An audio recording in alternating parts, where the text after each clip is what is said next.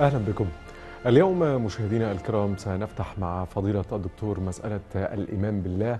وقطعا الإيمان بالله هذا هو الهدف الأسمى والأعلى لكل الرسالات رسالات السماء التي جاء بها الأنبياء والرسل. الكرام إلى أهل الأرض وهذه هي الهداية. التي يتمنى ونتمنى كل البشر أن يصلوا إليها.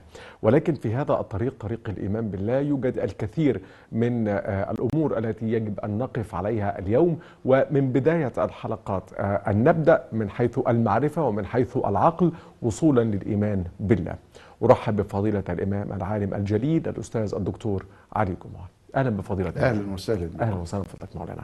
مولانا بداية كما تعودنا في هذه الحلقات مع فضيلتك بيكون المبتدأ دائما هو العقل وهو المعرفة في قضية الإيمان بالله. أين يقع العقل من هذه القضية؟ بسم الله الرحمن الرحيم. الحمد لله والصلاة والسلام على سيدنا رسول الله وآله وصحبه ومن والاه. عرفنا العقل بأنه هو هذا المجموع من سلامة الحواس وسلامة الدماغ. هذا المجموع أيضا من المعلومات السابقة ومن الواقع المحيط. ولو بدأنا في مكونات هذا العقل حتى ندرك أين هذا العقل من الإيمان بالله لوجدنا أن الواقع المحيط منه ما يسمى بالعالم العلوي ومنه ما يسمى بالعالم السفلي. والعلوي والسفلي هي مسافات فالسماء وما فيها من النجوم والكواكب والتي تسير بقوانين معينة هي العالم العلوي. والعالم السفلي هو هذا العالم المحيط بالأرض من الشجر من البحار من الأنهار من الإنسان من الحيوان من الجماد إلى آخر ما هنالك مما هو محيط بالإنسان. وسلامة الحواس بتجعل هناك صورة لهذا العالم قد انتقلت إلى ذهن الإنسان إلى دماغه وما ركب في هذا الدماغ من قوة ربط للمعلومات من إثارة الأسئلة جعلته دائم السؤال ودائم البحث والتنقيب ومحاولة الإجابة على هذه الأسئلة. وهنا يأتي دور العقل في الإيمان بالله لأن هناك ما يسمى بالأسئلة الكلية الكبرى التي أثيرت في العقل البشري كل العقول البشرية وليس عقلي أو عقلك وليس عقل المؤمنين من دون الملحدين بل هي أثيرت في العقل البشري كعقل بشري ضابطا ذلك قضية السببية دائما الإنسان عندما يرى كتابا فإنه يسأل من أين هذا؟ يسأل تلك الأسئلة الكبرى من الذي كتبه؟ من الذي طبعه؟ من الذي أتى به هنا؟ فيسأل بأين؟ ثم إذا عرف يسأل بمن؟ ثم إذا عرف يسأل بلماذا؟ ثم إذا عرف يسأل بكيف؟ أرسطو يقول هناك في الفلسفات العليا لا علاقة لها بأي دين من الأديان أن الفلسفة تقع ما بين كيف ولماذا لماذا هذا؟ يعني بيبحث عن السبب وكيف حدث هذا أيضا فإنه يبحث عن الماهية. وبدأ العلماء يتكلمون في الأسئلة هذه حتى إن هذه الأسئلة لها صياغات في اللغة. شوف إزاي لما نقول ما هذا لماذا كيف أين متى من؟ كلها أسئلة في كلها صيغ للسؤال عما يثيره العقل عندما وجد نفسه في هذا العالم. اذا فالعقل يتأمل يتدبر يربط المعلومات تثار فيه أسئلة يحتاج لهذه الأسئلة لإجابات وافية وقد حاول هذا فيما هو محيط فيه في عالمه السفلي وأيضا امتد تفكيره فاستطاع أن يوجد قوانين للعالم العلوي فعرف شروق الشمس وغروبها وعرف شروق القمر وغروبه وعرف وعرف وعرف وتجمعت عنده معلومات وتراكمت هذه المعلومات حتى سأل هذا السؤال أو الأسئلة الكبرى. إيه الأسئلة الكبرى؟ سؤال عن الماضي سؤال عن الحاضر سؤال عن المستقبل. فدي بنسميها الأسئلة الكلية. في ثقافتنا نقول الأسئلة ال- الكلية. في ثقافة غيرنا يسمونها الأسئلة الكبرى وسنرى الفرق بين الثقافتين لكن على كل حال هي الأسئلة هي هي. من أين وجدنا؟ ماذا نفعل الآن؟ إحنا هنا بنعمل إيه؟ ماذا سيكون غدا؟ لأننا من ضمن ما رأيناه أن الإنسان يولد فتكون له بداية وأنه يموت فتكون له نهاية. ومشاركته في هذا العالم وفي التفاعل معه محدود بهذا الزمن. وجدنا الإنسان له طبيعة معينة فهو محتاج إلى غيره محتاج إلى الطعام محتاج إلى الشراب محتاج آه، النوم محتاج إلى آه، آه، العلاج محتاج إلى وهكذا احتياجات الإنسان. ولذلك بعضهم يبدأ يتأمل ويتدبر ويصف هذا الإنسان بأنه حيوان لأن فيه حياة حيوان لأنه يتحرك بالإرادة حيوان لأنه آه، آه، موجود من هذه الموجودات لا متحرك متحرك آه، وليس جامدا كالجمادات وليس مقهورا كالنباتات أنها تضع هنا توضع هنا. لا لكن هو متحرك. فبدأ يسأل ماذا أفعل ولماذا أنا هنا إلى آخره وبدأت سلسلة الأسئلة لكنها كلها منطلقة ماذا نصنع الآن يعني بيسأل عن واقع الإنسان في حاضره. اذا العقل بدأ يثير ما يوصلنا إلى هذه الإجابات. العقل استنبط من هذا العالم السفلي القصور الذاتي. نظرية القصور الذاتي دي دي, دي ده زي ما يكون قانون يحكم عالم الأشياء. القصور الذاتي معناته إيه؟ إنه مفيش حاجة بتحصل هكذا بلا سبب. هي كده. مفيش حاجة كده. عندما أجد طعاما فلا بد إن في حد أتى بهذا الطعام. عندما أجد قمحا فلا بد أن هناك من زرع هذا القمح. حتى لو كان القمح نبت وحده فالإنسان يبحث كيف نبت وحده. فنقول أصل في ريح والريح خدت اللقاح وبعدين البذرة فرمتها وبعدين شوية مية جم ماشي بس لازم تجاوب. لغاية ما طلع القمح ده.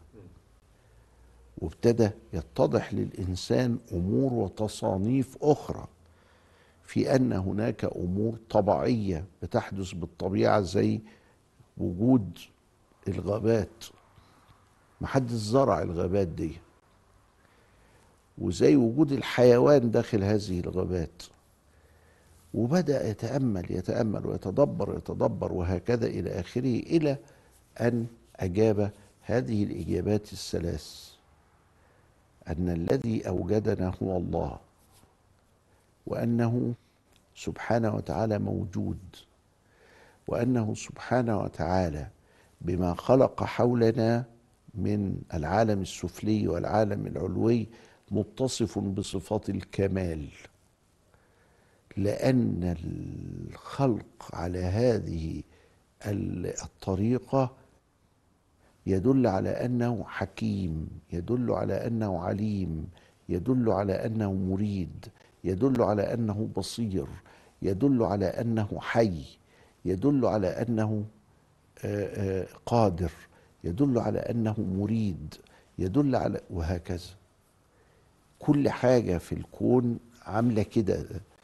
الشمس لو قربت شوية لو بعدت شوية القمر لو قرب شوية أو بعد شوية الأمور كيف تسير بهذا الإتقان والإحكام؟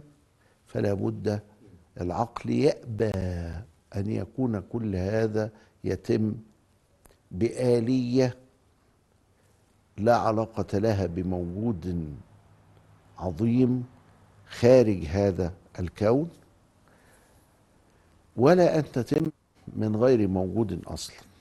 السؤال الثاني هل تركنا هذا الموجود العظيم هكذا نعيش وحدنا بعد أن أعطانا مؤهلات القيام في هذا العالم من تفكير من حواس من عقل من معلومات سابقة من كذا إلى آخره. وعلى ذلك فنحن نعيش كما نريد وكما نقرر أو أنه سبحانه وتعالى أوحى إلى بعض خلقه بالتكليف افعل ولا تفعل. فوجدنا أن هناك من يدعي أنه قد اتصل به هذا الموجود العظيم وأنه كلمه وأوحى إليه وأنه يقول افعل ولا تفعل. وهذا الذي نسميه في ثقافتنا الأنبياء والرسل. وهذا الذي نسميه في ثقافتنا الوحي والكتب. وهذا الذي نسميه بعد ذلك بالتشريع. ولكن هو يجيب على السؤال الثاني ماذا نفعل الآن؟ نفعل الآن أننا ينبغي علينا أن ندرك الحق والباطل الخير والشر وأن نقوم بفعل ما أراده الله وبالانتهاء عما أراده الله. السؤال الثالث فماذا سيكون بعد ذلك وعندما نموت؟ أين نذهب وأين كذا؟ فأجاب هذا الوحي بأن هناك يوما آخر سنرجع فيه إلى ربنا للعقاب أو الثواب للحساب. وأنه لن يدعنا هملا ولن يدعنا عبثا. نفعل ما نشاء ونفسد كما نريد أو نصلح كما نريد ولكنه سبحانه وتعالى جعل على الفساد عقابا وجعل على الصلاح جزاء. الأسئلة دي بالإجابات دي ريحت البشر. إحنا كام دلوقتي مليار؟ إحنا دلوقتي سبعة مليار. مريحاهم مريحة كام قد إيه منهم؟ سبعة إلا شوية. مريحة السبعة وشوية. الإجابات على هذه الأسئلة بهذه الطريقة متوائمة مع نفسية الإنسان من جوه. متوائمة مع استفزاز العقل لإرادة الإجابة. كم واحد بقى؟ بيقول لا أنا مش عاجبني النظام ده. قلة. مش مقتنعين على- بالتفسيرات أو بالتأويلات دي يا مولانا أنا أنا مش عايز كله ده. أنا ليا طريقة أخرى للتفكير أو ليا كذا إلى آخره. بقول له طيب ماشي. إيه هي بقى الطريقة دي؟ وأنتوا كام واحد؟ أنتوا كام واحد عايزين تعيشوا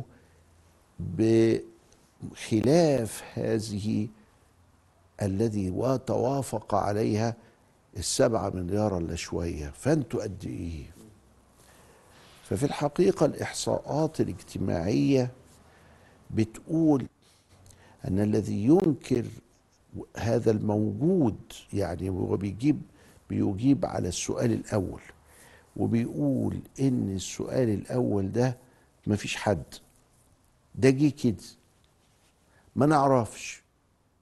ساعات من الإجابات حتى يلغي هذا فيقول لك مش مشكلتي أنا مش عايز أجاوب عليه. طب وإيه اللي هيحصل بعد الموت؟ قال أنا مش عايز أجاوب ما أعرفش. واخد بالك؟ يبقى بقى قبل من ال- الذي أوجد؟ ماليش دعوة. ومن الذي آه، سنعود إليه؟ ماليش دعوة. الحكاية دي مش بيحبها أغلب البشر لأنه ما زال عقله بيلح عليه. طب بعدين بعد كده هيبقى إيه؟ في إيه بعد كده؟ في بعد إيه ده- بكده ما أنت ما جاوبتنيش. فبدأت مدارس كام في المية بقى دول؟ دول الإحصاءات بتقول إن اللي بينكر آه، آه، الوجود ده اللي بينكر الوجود كله مفيش كائن كده ده لا يتعدى 3 4% تمام والباقي آه، بيقول فيه. عنده يقين إن في خالق. بالظبط. وبعدين آه. الخالق ده بقى في إيه في درجات في النسب دي تصنيفات. نتكلم نعم. فيها إن شاء الله طيب اسمح لي بقى بعد الفاصل إن شاء الله نتحدث عن فكرة آه، هل الإنسان بيوجد لديه شعور داخلي بأن هناك إله حتى وإن أنكر حتى وإن أصر وألحد هل بيكون في داخله شعور بهذا أم لا؟ إن شاء الله بعد الفاصل. خليكم معنا أهلا بحضراتكم مرة أخرى. مولانا في إطار آه، قضية الإيمان بالله آه، وبناء على آه، ما ذكرت فضلتك بأن الأغلبية آه، ممن يعيشون على هذا الكوكب يشعرون ويؤمنون بأن هناك إله خالق. والقلة هو من ينكر ولا يكترث بهذه القضية ولا يفكر من أين جئنا ولا أين هم. درجات. هم أو يعني في نعم، في. بعضهم يقول بإنكار الألوهية وإنكار الموجود أصلا دول ما يتعدوش 3 4% في بيقولوا لا موجود بس مش متصف بصفات الكمال. ودول نوسع الدايرة بدل في المية يبقوا خمسة ستة في المية. في بيقولوا أيوة هو موجود ومتصف بصفات الكمال سبحانه وتعالى ولكن ملوش دعوة بينا. يبقى هو بينكر الرسل والكتب والتشريع وكده. في بيقول لا هو موجود وكل حاجة ومتصف بصفات الكمال وبيوحي بس بيوحي إلينا كلنا. يعني هو بيلهمنا جميعا لأن هو عطوف ورحيم وجميل وكل حاجة بس يبقى إحنا مش عايزين أديان. وحكاية آه، آه، آه، اليوم الآخر دي نحلها بطرق مختلفة. طب إيه هو الطريق المختلف؟ راحوا مدارس من الهند القديمة قالت بتناسخ الأرواح علشان تحل مشكلة الحساب. فأنا آه، آه، مش مش هرجع مرة تانية لربنا إنما أنا روحي هي اللي هترجع في الأرض فإن كنت راجل خير هترجع في حاجة حلوة كده مريحة وإذا كنت آه، راجل شرير هترجع في جسد يعذب. ثم إذا شوف مع العذاب ده صبر وكذا هيرجع مرة تانية والروح تطلع أبدا كده. فإحنا هنفضل كده على طول روح تدخل وروح تطلع وكذا. وبدأوا في التقسيم إن في حاجة اسمها التناسخ والتراسخ والتفاسخ. إيه يا جماعة الت- التناسخ ده؟ قال التناسخ إنسان يدخل في إنسان روح إنسان تطلع وتدخل طب وإيه التفاسخ؟ قال يدخل في الحيوان. يعني روحي بعد ما تطلع تدخل في قطة كلب علشان يضربوه في السكة علشان يعملوه أو يطلع كلب آه، في آه، منطقة آه، أمريكا اللي بيستعملوه مكان الأولاد ما يروحش يتجوز ويبقى يربي كلب أو حاجات زي أو يطلع كلب في الفلبين فياكلوه حاجات زي كده. التاني التراسخ. إنه لا إنه الروح دي تتحط في حجرة تتحط في شجرة تتحط في, في, في أشياء من هذا القبيل. يبقى في تناسخ وتفاسخ وتراسخ. نعم. وده محل الإيمان باليوم الآخر. جميل. ابتدى البشر بقول لك يعرضوا أفكار كثيرة جدا في هذا ال- ال- المجال. في ناس بقى بيقولوا لا الأديان موجودة وكل حاجة بس إحنا مش مؤمنين بال- بالإسلام. آه، في ناس مؤمنة بالإسلام وهكذا. كل الأديان الإبراهيمية الثلاثه ال- اليهودية والمسيحية والإسلام ودول نص الأرض تقريبا بيقولوا باليوم الآخر. آه، في أديان كثيرة تانية زي الكونفوشيوسية زي الشينتو زي مثلا البوذية زي الهندوك زي كذا إلى آخره ودول واخدين النص الثاني من ال- من من البشر ودول يعني في منهم من يؤمن بقضايا الوحي وبقضايا آه، إطلاقية الأخلاق وكده وفي منهم من لا يؤمن بهذا ويرى أنه لا وجود للإله ولا وجود لكذا وإن هي إلا حياتنا الدنيا نموت ونحيا وما يهلكنا إلا الدهر. اذا فالناس مختلفة في النسب بتاعتها في هذا هذا المجال. طيب هل الإنسان مهما كان آه، درجته في هذا في في هذا التصنيف أو هذا التدرج هل كل إنسان مولانا بيخلق ولديه فطرة وغريزة كده من الله سبحانه وتعالى آه، بأن هناك إله بأن هناك خالق لكن هو إما يصدقه أو إما آه، يعاند ويكابر؟ شوف تهيؤ الإنسان لمعرفة الحقيقة موجود عند كل الناس.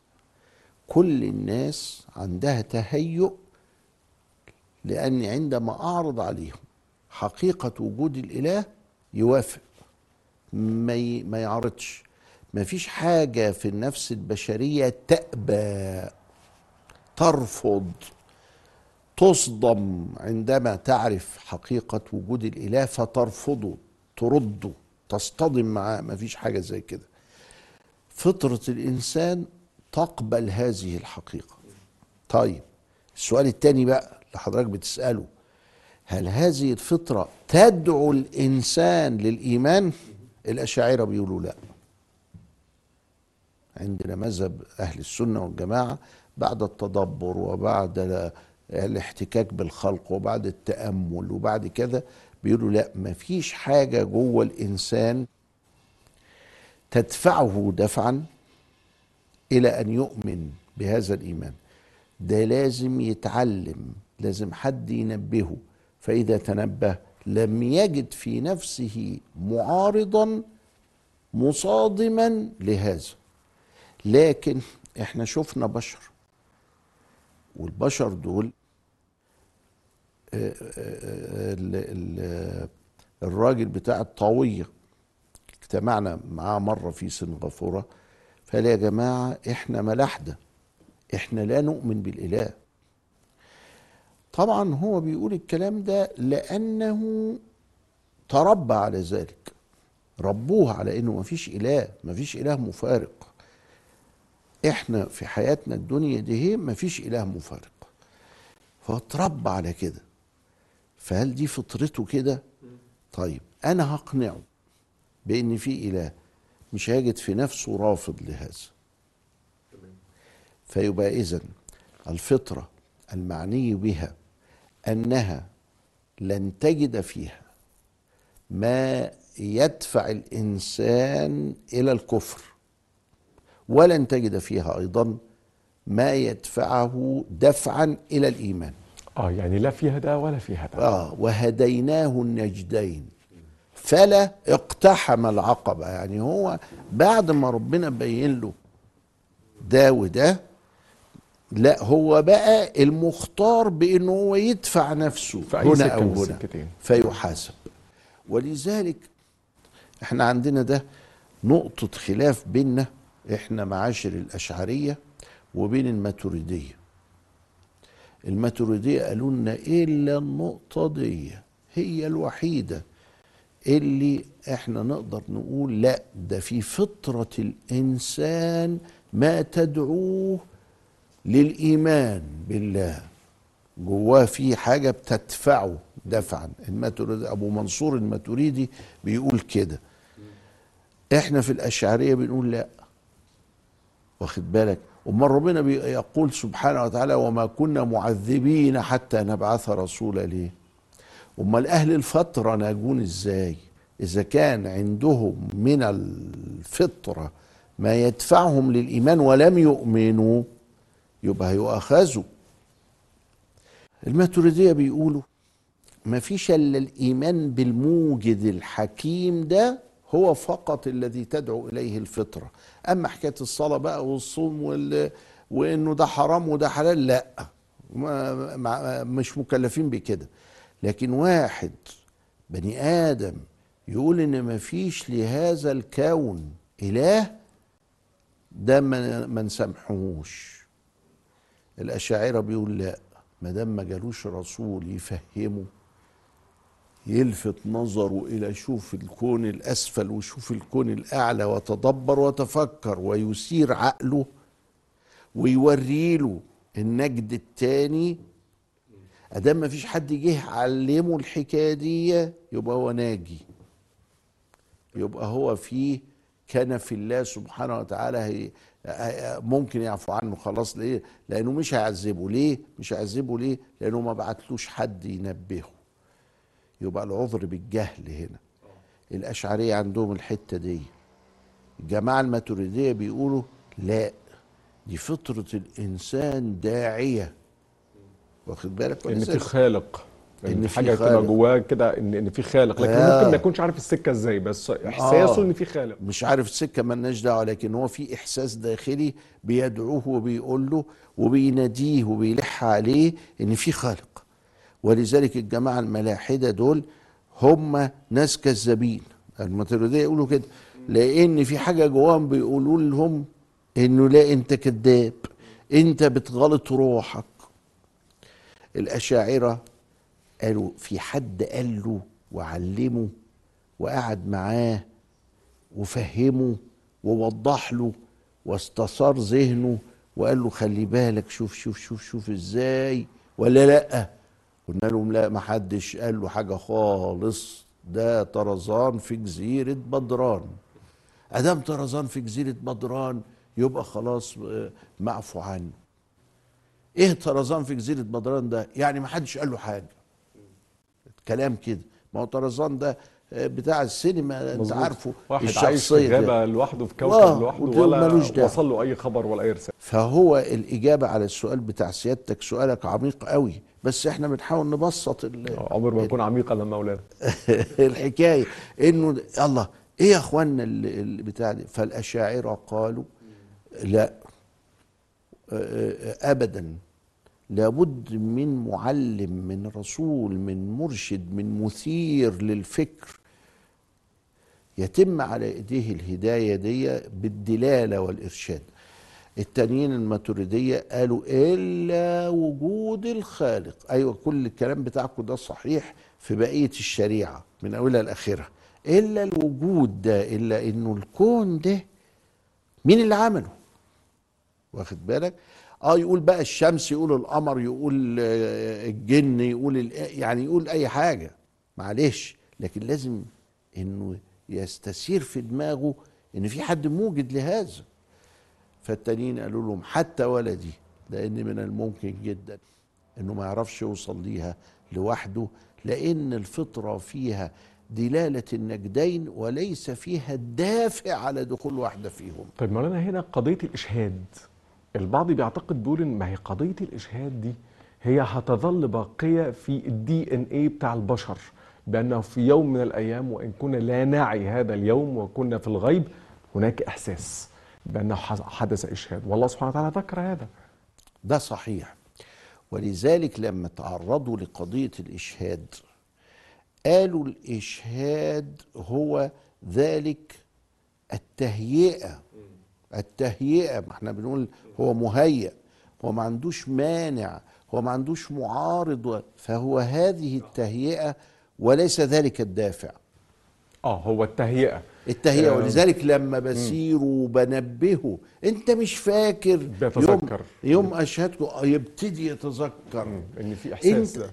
انت مش ما انت مش واخد بالك ما تراجع روحك ما تتأمل في نفسك ما تتأمل فيما حولك ويقول أيوه صحيح والله واخد بالك لكن المشكلة مش هنا المشكلة إنه طب لو ما قالش أيوه صحيح والله ومخه ما جابهاش هيؤاخذ ولا لا؟ الماتريدية بيقولوا هيؤاخذ ده بيستعبط. والأشعرية بيقولوا لا مش هيؤاخذ. لأن ليس هناك الملفت اللي يلفته. تعالى بس شوف شوف دي ده في يوم أنت هتلاقيه في جواك. فأدي الحكاية فهي القضية مش قضية وجود هذا الشعور الموائم الملائم للإيمان بالله لا هو موجود لكن من الذي يثيره ويخرجه ويبرزه وينبه إليه؟ وهل هذا شرط المؤاخذة ولا لا؟ نعم نعم فأدام ما فيش مثير ليه يبقى هو مش هيؤاخذ. ده كلام الأشعرية وده كلام الماتريدية وكلاهما أهل السنة والجماعة وكلاهما يجوز لأي مسلم إنه يتبناه حسب قناعاته وحسب اعتقاداته وحسب آه، آه، آه، بناءاته بعد كده على هذا الأمر. إحنا أشعرية يعني يعني برضو بنرى إنه لا إنه إن يعني ال- الأشعرية أرأف بالإنسان أرأف بالإنسان من الماتوريدية في الحتة دي نعم. في الحتة دي لأن هم عدد ال- ال- الحاجات اللي إحنا مختلفين مع بعض فيها 21 مسألة. من قلنا 1500 مرة. صحيح. ال 21 مسألة منهم خلافات لفظية مش حقيقية والحقيقي 8 الحقيقي اللي بيننا وبينهم 8 دي واحدة منهم. آه. نعم. بارك الله فيكم مولانا أهلا وسهلا. شكرا جزيلا لفضلتك شكرا لحضرتك. الشكر موصول لكم مشاهدينا. نراكم